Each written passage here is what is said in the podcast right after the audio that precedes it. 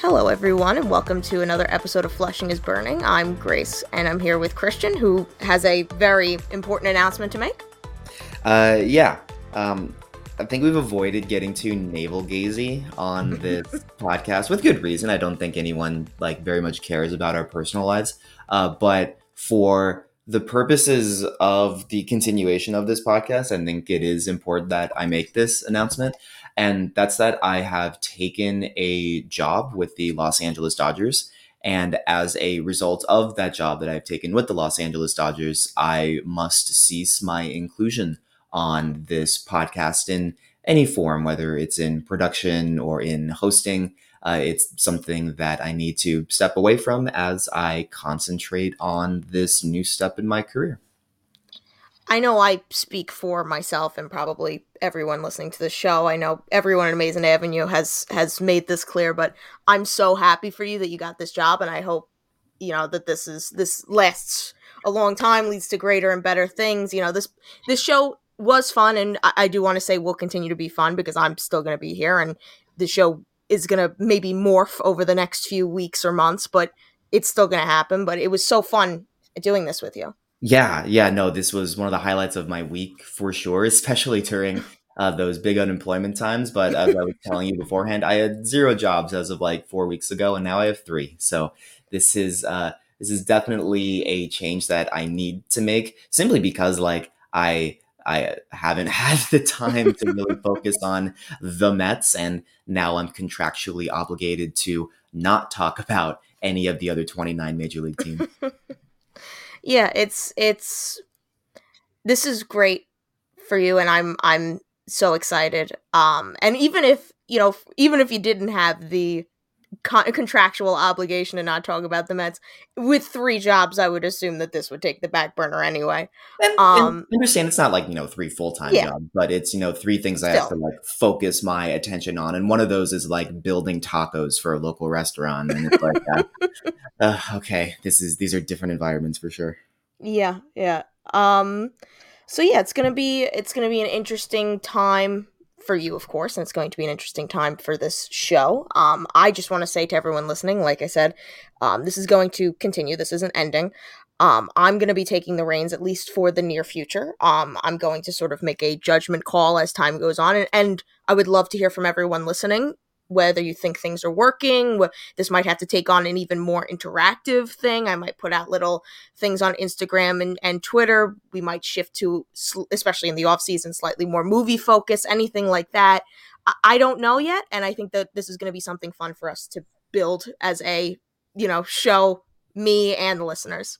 I think you need to Chris Russo this, just become angry solo person on microphone yelling about baseball. I think that's the ultimate path this show takes.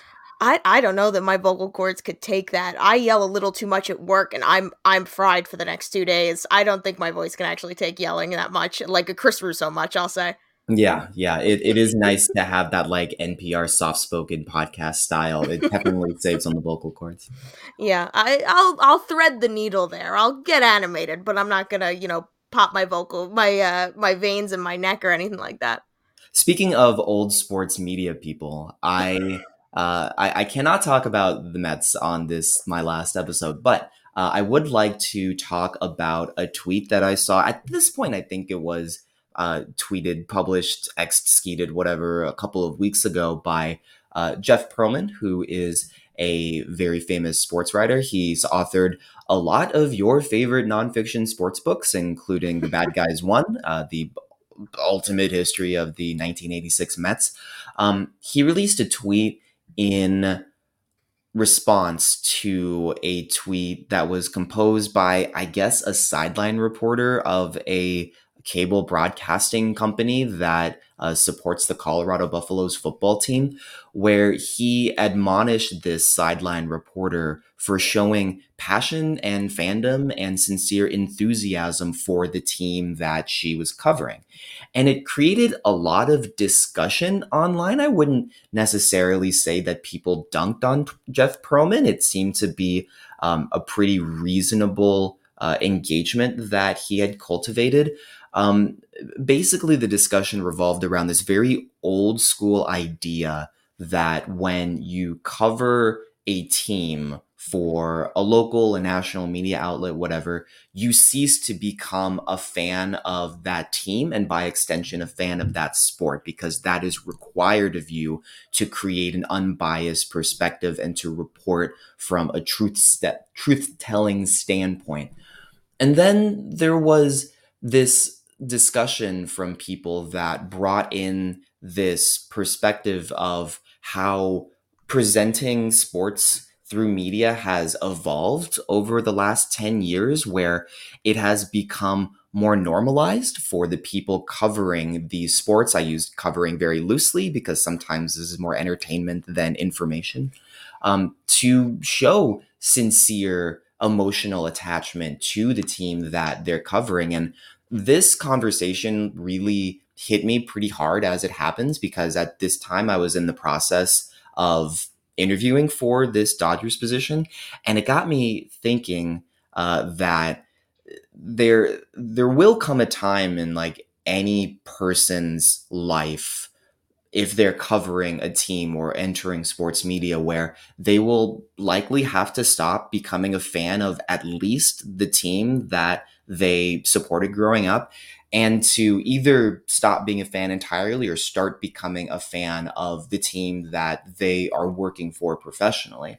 And I, I don't know, it, it got me thinking a lot about like what, what is right, what is wrong, what is fashionable, what, what is just the, the mark of a good professional nowadays and it, it has me curious about like what what your perspective is like do do you as someone who consumes sports care if the people that are covering the sports that you watch do it from an unbiased perspective? Uh, do you care if they have emotional attachments or root openly for the team that they cover? From from your perspective as a fan what's uh what's the thing that you're searching for?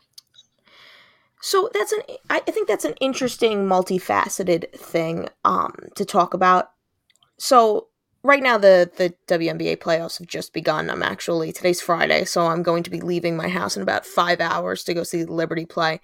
Um, but I was watching the first two playoff games the other day, and, and you know they're on ESPN and they have their panel there talking about um, you know the games and the different storylines and and just season storylines and stuff like that. And they, they had you know some of their panelists can tend to openly root for players or teams. And when you're, I think it's, I think you're going to have a different perspective on it based on A, if it's local or national. I don't really care if the Liberty broadcasters are pro or anti or pro Liberty because that's I'm watching Liberty broadcast and the few occasions I have to listen to say if they're playing the Sun I have to watch the Sun broadcast because that's the one I can find streaming online very legally.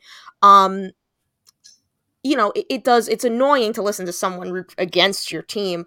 I think when you go into the national realm, that's when it starts getting a little bit stickier um, in terms of. Uh, it, it's one thing to root for a team, it's another, like, openly root for your team as a, as a um, commentator. It's another to blatantly disregard the other team's pros as a national commentator, I think, um, or even just a regular commentator. I think that's what's great about listening to Gary, Keith, and Ron is they never they never sit there and tell you the other team is bad just because they're the other team. They will tell they will openly admit if the other team is doing great and beating this the crap out of the Mets. Like they're they're at least honest about it while they can still sit there and you know Gary Cohen can get super animated and it's so fun whenever the Mets win and Gary Cohen throws the pen down and everything like that. Um you know, there's a I think there's a fine line to walk there where you can openly root for one team without putting down the other team or the other players for no reason really other than just you're not a fan of their team, you're a fan of the other team. I think the discussion evolves when we talk about baseball broadcasts. When you mention that there is a difference between the etiquette that one must present on a national level versus the comfort that you can present on a local level, I don't really know if there's such a thing as a national baseball broadcast or a national baseball voice anymore. Because, yes, there are broadcasts on Apple TV, ESPN, Peacock that reach a national audience, but we don't really know who the national voices are. We don't have this collective idea of the national baseball media for most baseball fans your media that you get provincially is the media that you consume most of the time. And as such i think there are some of these of these channels stations media outlets whatever that have taken on the responsibility that of a national media. For example sny's broadcast as professional and progressive as it is from an engineering standpoint, from a presentation standpoint, is very buttoned up and conservative. You'll never hear Gary, Keith, and Ron refer to the Mets using the pronoun we. You will, as you say, never hear them put down another team for the sake of them wearing different colors. You'll never hear them bring up Mets players for the sake of them wearing blue and orange. They are as conservative and buttoned up and polished a broadcast as there is, but they are amongst a shrinkingly few that are that way. I'll, I'll give you an example. Sportsnet LA, the uh, broadcaster of the Dodgers, does not have that same sort of like buttoned up classic conservativeness when it comes to their own broadcast. They're uh, broadcasters will frequently refer to the Dodgers in we terms. They they will sometimes uh, bring up Dodgers for the sake of them wearing blue and white, and I don't think that's necessarily a pro- a problem, especially since their audience is an audience of Dodgers fans who probably feel the same way and feel a certain way when their media members do that. And so like I I think it makes sense to to to have a bit of fandom in the booth in the local broadcast. Um, and even when it bleeds into the quote unquote national broadcast, I don't necessarily think that it's such a faux pas anymore that it should automatically uh, discount whatever the national broadcast is doing. I think that we're still trying to figure out what's the correct balance in this situation but it there are definitely a lot more broadcasts that lean more towards the the Philadelphia Phillies total fandom for example than like the Mets presented down the middle no bias whatsoever. I think also it's I think there's a difference between the broadcasts and the television presentations and even the, you know, sports centers of the world and everything like that, your your panels pre and post games and stuff like that, than there is to what Jeff Pearlman has done for the last 20 years. And and again, you you mentioned it. I love Jeff Pearlman. I'm reading another one of his books right now. I think he's a great writer. When you turn into a journalist in that sense, you know he writes his books he you can't tell what team he roots for when you read his lakers book or his mets book or anything like that it, i think it's different when you transition from just pure this is the broadcast of the game and these are the sideline reporters of the game and this is the post game press conference and everything like that to an actual you know tried and true you know long form journalist like he has become so i think maybe he's also coming at it from a different perspective he is. He absolutely is. And uh, I think a lot of it is age. I think a lot of it is. He mentioned that um, when he took a job at Sports Illustrated in whatever decade it was, I, I don't want to age him or or make any assumptions about how old he is, but before Sports Illustrated, he was a Mets fan, and then he takes the job at Sports Illustrated, and now he is no longer a Mets fan, and he says it was simple. I, I don't think that it's that simple for a lot of people, especially uh, in today's age, where even in the media, people are being rewarded for being outwardly passionate about their own teams. I'll give an example that I think a lot of people would discredit, but I I urge people not to. Um, Stephen A. Smith is someone who was for a long time, and I think can still be the case, a very credible and accomplished basketball reporter who learned that screaming about the New York Knicks and the Dallas Cowboys on TV was a very lucrative proposition for him. And so he does that.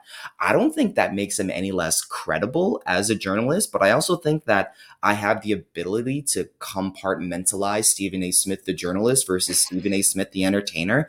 But I wonder how much he doesn't want that compartmentalized. I wonder how much he wants those two things to bleed into his own persona. And I wonder how many people are trying to emulate that because they realize how successful a formula it's been for him. Yeah. I mean, it's I think it also is what you're looking to get out of it. If I'm going to the Mets broadcast, I know what I'm going to get out of it. I'm going there to watch the Mets. I'm not going there to listen to, you know, astute observations about everything else, which quite frankly you, you will get quite often from from the Mets broadcast some some very fun astute observations. Um but if if I'm going to say watch a you know, Dodgers, um, not to bring up the Dodgers, but Dodgers Phillies game. If I'm going to watch that on MLB TV, I personally like the Dodgers more than the Phillies, so I will choose the Dodgers broadcast because I'd rather listen to the side of the team that I'm rooting for than the side of the team that I'm not. And and like you said, I don't know that there is a distinct national voice for baseball if we're going to focus this on baseball. Um, but there are national voices and you can you can tell which ones are are maybe a little more biased one way or another although i do think that a lot of the baseball broadcasts are um, nationally at least pretty good about tempering that a little bit um, it, or at least spreading the wealth on, on who gets what and then you know the fox broadcast with john smoltz who just loves to be a crank about everything. So you know that, that's like an equal opportunity hater in john smoltz. Um, it, it's it's what you're looking to get out of it. You know, I, I if if I want to read something where I'm gonna go, okay, I don't want any bias, I just want the information. Uh, it does get a little bit more difficult, but also that's up to you as the consumer to then parse through. If I'm going to go to ESPN and read an article, um, if I sense the fact that there's some sort of bias or whatever, you can parse through that and you can figure out where maybe the more middle ground truth might be. Not that bias can't be true just that you have to then read it through a more critical lens and i think that that's also something that's that's maybe missing from our media consumption now is the ability to read critically or listen critically. It's a new media landscape for sure and, and I, i'm glad that uh, we're able to have discussions like this. But this discussion went a little bit long. And there's like one more thing I want to talk about, but I think we need to take a break. So uh, let's take a break right now. We'll come back for one more act. Okay, and we're back. So, what was the uh, what's the last thing you'd like to touch on before we say farewell? Yeah, I wanted to get a little bit more navel gazy about this because the, something that I've been thinking about, not just in the last couple of weeks, but in the last few years, is why I became a Mets fan in the first place. And I was, I've, I'm all, I've always been able to explain it very succinctly to people. I started watching baseball in 1998, 1999. My dad was a Mets fan. The Mets were good, the Dodgers were not. And it allowed me, uh, or I guess it allowed him to present this as the team that I should be supporting, despite me being born and raised and living my entire life in Los Angeles. Um, I uh, it's something that I haven't given too much thought about until the last few years. Really, it was pandemic inspired. I think in 2020 when baseball shut off and I sort of realized that like baseball wasn't the most important thing in my life and it was okay for baseball to shut down for however long it did. My life was still fulfilled in ways, could still go on. There were more important things. Um, but it also got me thinking about the value of supporting a team from a city to which I have no municipal connections. And the connections I have to New York are very tenuous. Like my family is from New York, at least my dad's side of the family is from New York, but I've never lived in New York. I've visited there quite often and I like it, but it's not home to me. Home to me has always been Los Angeles. And I've I've always had this like very weird experience when I've visited Citi Field. Citi Field is a place I've been to probably like 10 times to watch Mets games. And it's a lovely place. And I love being surrounded by people who support the same team that I support. But I always have this very strange feeling when I walk around Citi Field of like, oh, these people that are wearing the same color jersey as I am, they're not really my people. Like they grew up in a completely different city and they speak differently and they look different and they eat different food. And it's not something that I'm opposed to, obviously. Like, you know, New York's a wonderful city with wonderful people, but I've always felt a lot more at home at Dodger Stadium simply because those people are Angelenos like myself and they look like me and they talk like me and they eat the same food and they know all the neighborhoods. And so I've always wondered to myself, like, would it be valuable to just simply stop just just don't be a Mets fan anymore start being a Dodgers fan because it it makes the most sense for me as someone who's much more connected to Los Angeles than than New York. And while I've had this thought for years, I've never really executed on that because it never felt right. Like if I turn on a baseball game and the Mets are playing, emotionally, I'm just so much more invested in what the Mets are doing. And when they do a good thing, I feel happy. When they do a bad thing, I feel sad. And I never felt any sort of emotional feeling anyway to what the Dodgers were doing. If they did something good or if they did something bad, it didn't really matter to me unless it was against the Mets or a rival team. Um, but this job that I've taken now, without getting too much in the weeds with uh, what my role is, is sort of a like half reporting, half PR sort of role. And it doesn't necessarily require me to become a Dodgers fan, but it does require me to be an expert on the Dodgers. And the only way to do that coming from a non expert place on the Dodgers is to become emotionally invested and attached in this team. In other words, to become a fan and I, I don't know whether I can say that like I am definitively a Dodgers fan and no longer a Mets fan, or if there's a mix of the two. But what I can say is that to become a fan of a team to the level that is required of me, a to like write for Amazing Avenue and podcast for Flushing is Burning, or to be a good employee for the Dodgers, requires me to basically stop watching, stop consuming content of any other team whatsoever, baseball or otherwise. And so I know this is something that you don't necessarily have to deal with from a baseball standpoint because you support the team that you have a municipal connection to. But I also know that you support a basketball team that has no connection to New York. So I wonder if you've ever had similar feelings of disjointedness between the team that you support and the fan base that supports that team. Definitely, because, uh, you know, for me, where I am, I'm surrounded by, and I mean, this is true for you too, in, in LA with the Mets, but where I am, I am surrounded by Knicks fans. You know, maybe a few Nets fans, but most of my friends are Knicks fans, which also presents an interesting thing where the, the Knicks and Bulls have historically been rivals. So it, it's even more stark of a difference.